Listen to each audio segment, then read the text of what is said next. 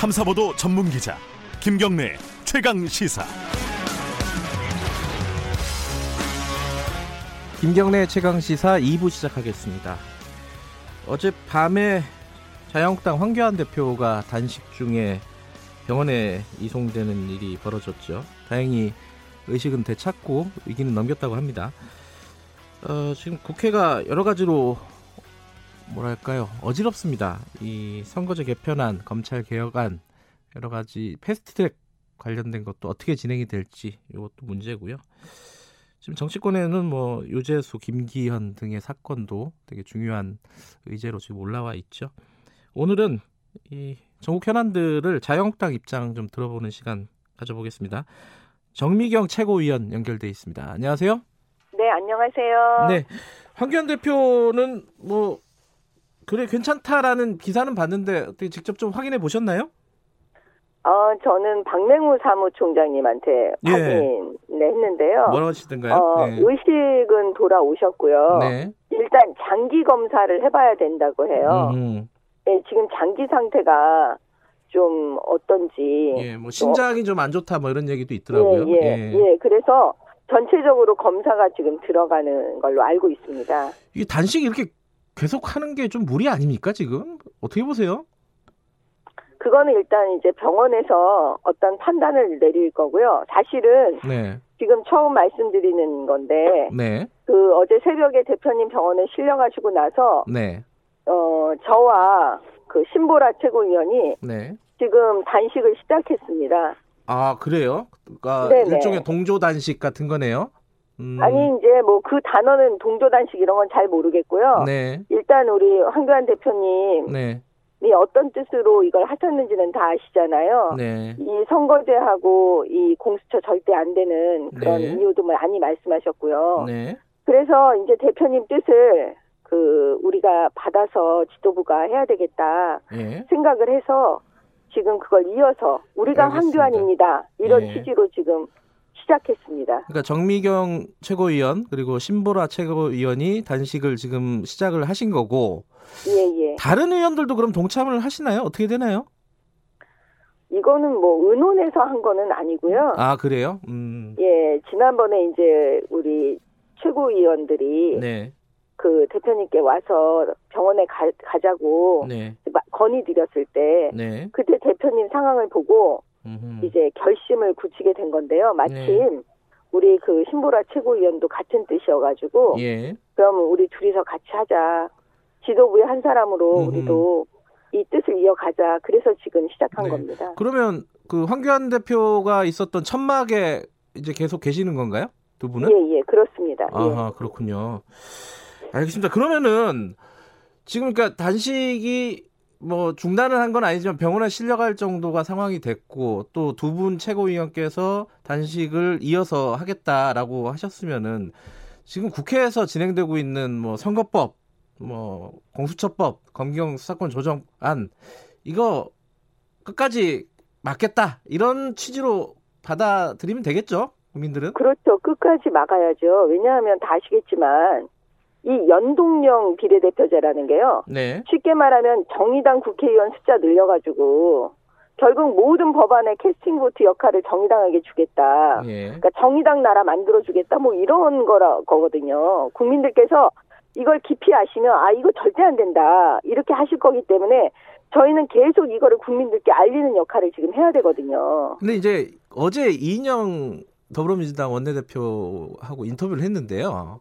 네, 그렇게 얘기를 했어요. 그 연동형 비례대표제 요거만 한국당이 협상을 해주면은 아, 합의를 해주면은 나머지 의원 수 그러니까 비례대표 의원 수라든가 아니면은 뭐 지역구 의- 의원수 이런 것들은 굉장히 유연하게 협상할 자세를 갖고 있다. 그 그것도 안 된다는 건가요?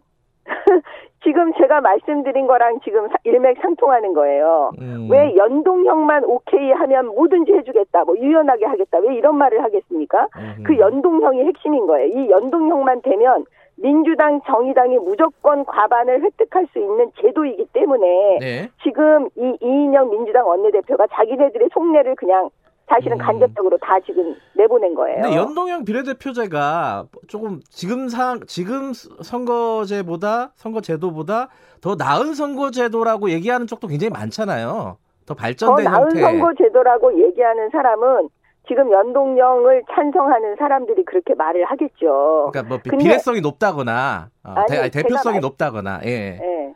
그런 부분들. 제가 예. 제가 말씀드리는 건 우리 국민들께서요. 예.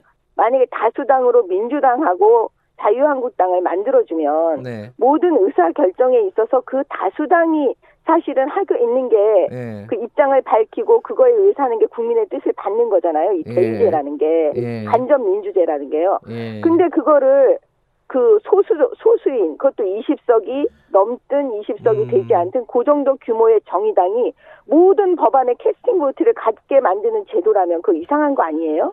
그게 진정한 의미의 대의제가 되겠습니까? 그러니까 알겠습니다. 고, 그거 하나만 더 예. 여쭤보면은 예를 들어 예. 민주당도 그럼 기득권을 갖고 있는 정당인데 우리도 음. 양보를 하고 있다 이렇게 얘기를 했고 민주당 쪽에서는 그리고 이게 어, 방금 말씀하셨듯이 소수 정당 이 다양한 목소리를 대변하는 측면에서는 뭐 좀 긍정적인 측면이 있지 않느냐 지- 기존의 지역 기반을 좀 넘어서서 요건 어떻게 생각하세요? 간단하게 좀 말씀해 아니 주시면. 예. 소수 정당이 다양한 목소리를 낸다는 거 그 말 자체는 맞는데요. 네네. 이거는 그거를 뛰어 넘어서서 네. 정의당이 모든 것을 일당처럼 주도권을 잡게 하는 제도니까 반대하는 거고요. 예. 두 번째는 민주당이 양보를 했다라는 건 정의당한테 양보를 했다는 네. 거거든요. 예. 그러면 민주당하고 정의당은 사실은 한 몸이에요. 같은 아하. 정당으로 보인다니까요. 왜냐하면 지난번 선거 때 창원 보궐선거 때 보세요. 예.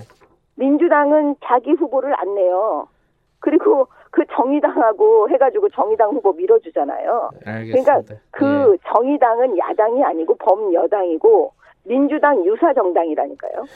정의당에서 들으면 되게 기분 나빠할 수도 있는 얘기인데. 아니 근데 저는 사실을 말하는 예. 거예요. 그러면 그때 왜 후보 안 냈습니까 민주당? 음, 창원 보궐선거 때 후보 내서 예. 당당하게 국민 선택을 받아야죠. 알겠습니다. 그러면은 이인영 원내대표가 강제 표결로 가는 일은 없었으면 좋겠다. 이렇게 얘기했는데 네. 강제 표결로 만약에 이렇게 협상이 안 되면 가게 될 거 아닙니까? 그러면 자유한국당은 어떻게 하실 계획이세요? 아니 그러니까 이인영 원내대표는요 지금 자유한국당을 맨날 가지고 노는 거예요. 이 예. 패스트 트랙에 올렸다는 거는 네. 그냥 시간이 지나면 본회의장으로 들어가고 시간이 지나가면 표결이 되는 거예요. 예. 어쩔 표결하는데 지금 표결해봤자 네. 자유한국당이 숫자적으로 그걸 막을 수가 없는 거예요. 네. 그러니까 지금 여의도 바닥에는 이미 민주당하고 정의당 다 표 계산 다 끝났다. 네. 어? 그러니까 이거는 그냥 나머지는 다 말 수사에 불과한 거고요. 예. 결국 이미 결론이 나 있는 걸 가지고 지금 뭐 협상을 하자 뭐 이런 음. 식으로 자유한국당한테 얘기하는 거거든요.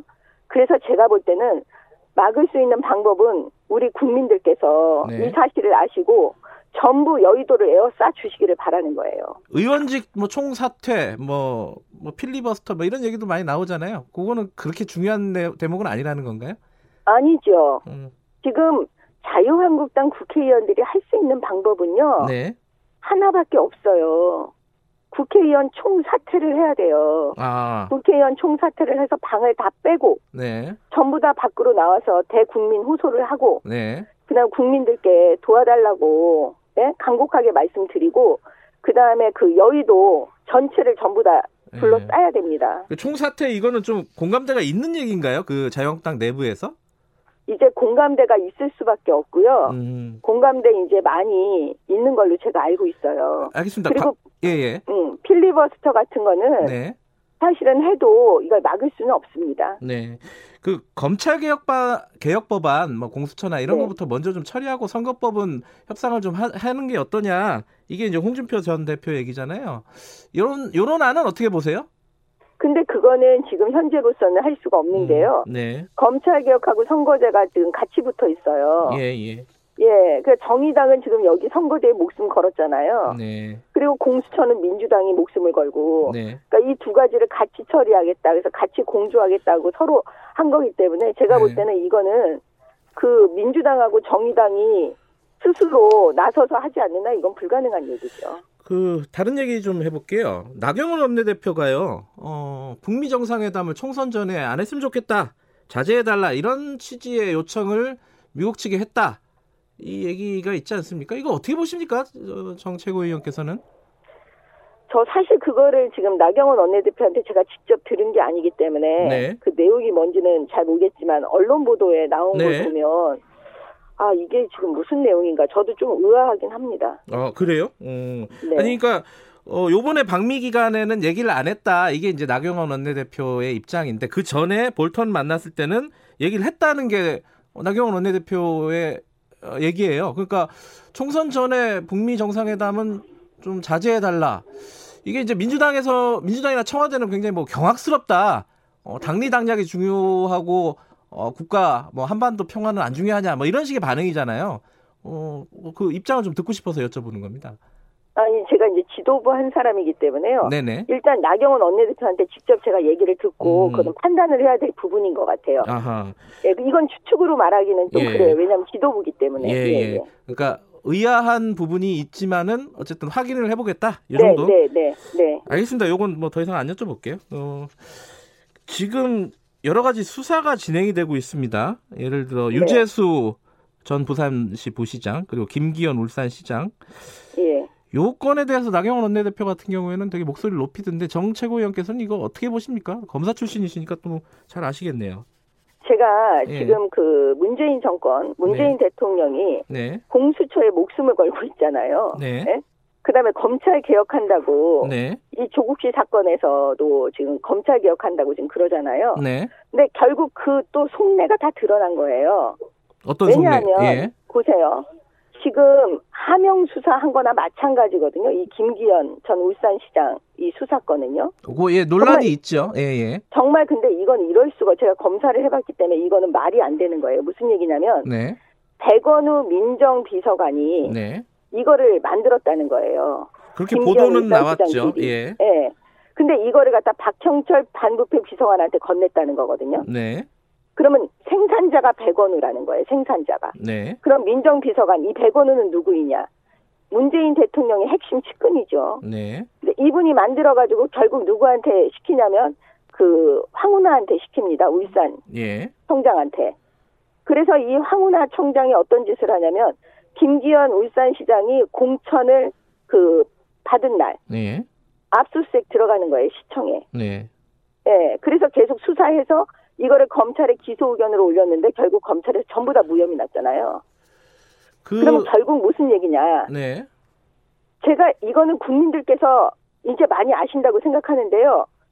왜 김기현 울산시장을 떨어뜨리려고 했냐면 그 상대방인 민주당 후보인 송초로 울산 시장을 당선시키려고 한 거예요. 예, 예, 근데 그 송초로 씨는 누구냐 하면 네, 다 아시겠지만 문재인 대통령 이 친구라고 말하는 복시민 그런 분이잖아요. 예. 그리고 사적으로 문재인 대통령이 송초로 당선시키는 게 지금 현재 내 소원이다. 뭐 이렇게 비슷하게 말씀하셨고요. 알겠습니다. 지금 저희들이 그 김기현 전 시장을 3부에서 연결할 거예요.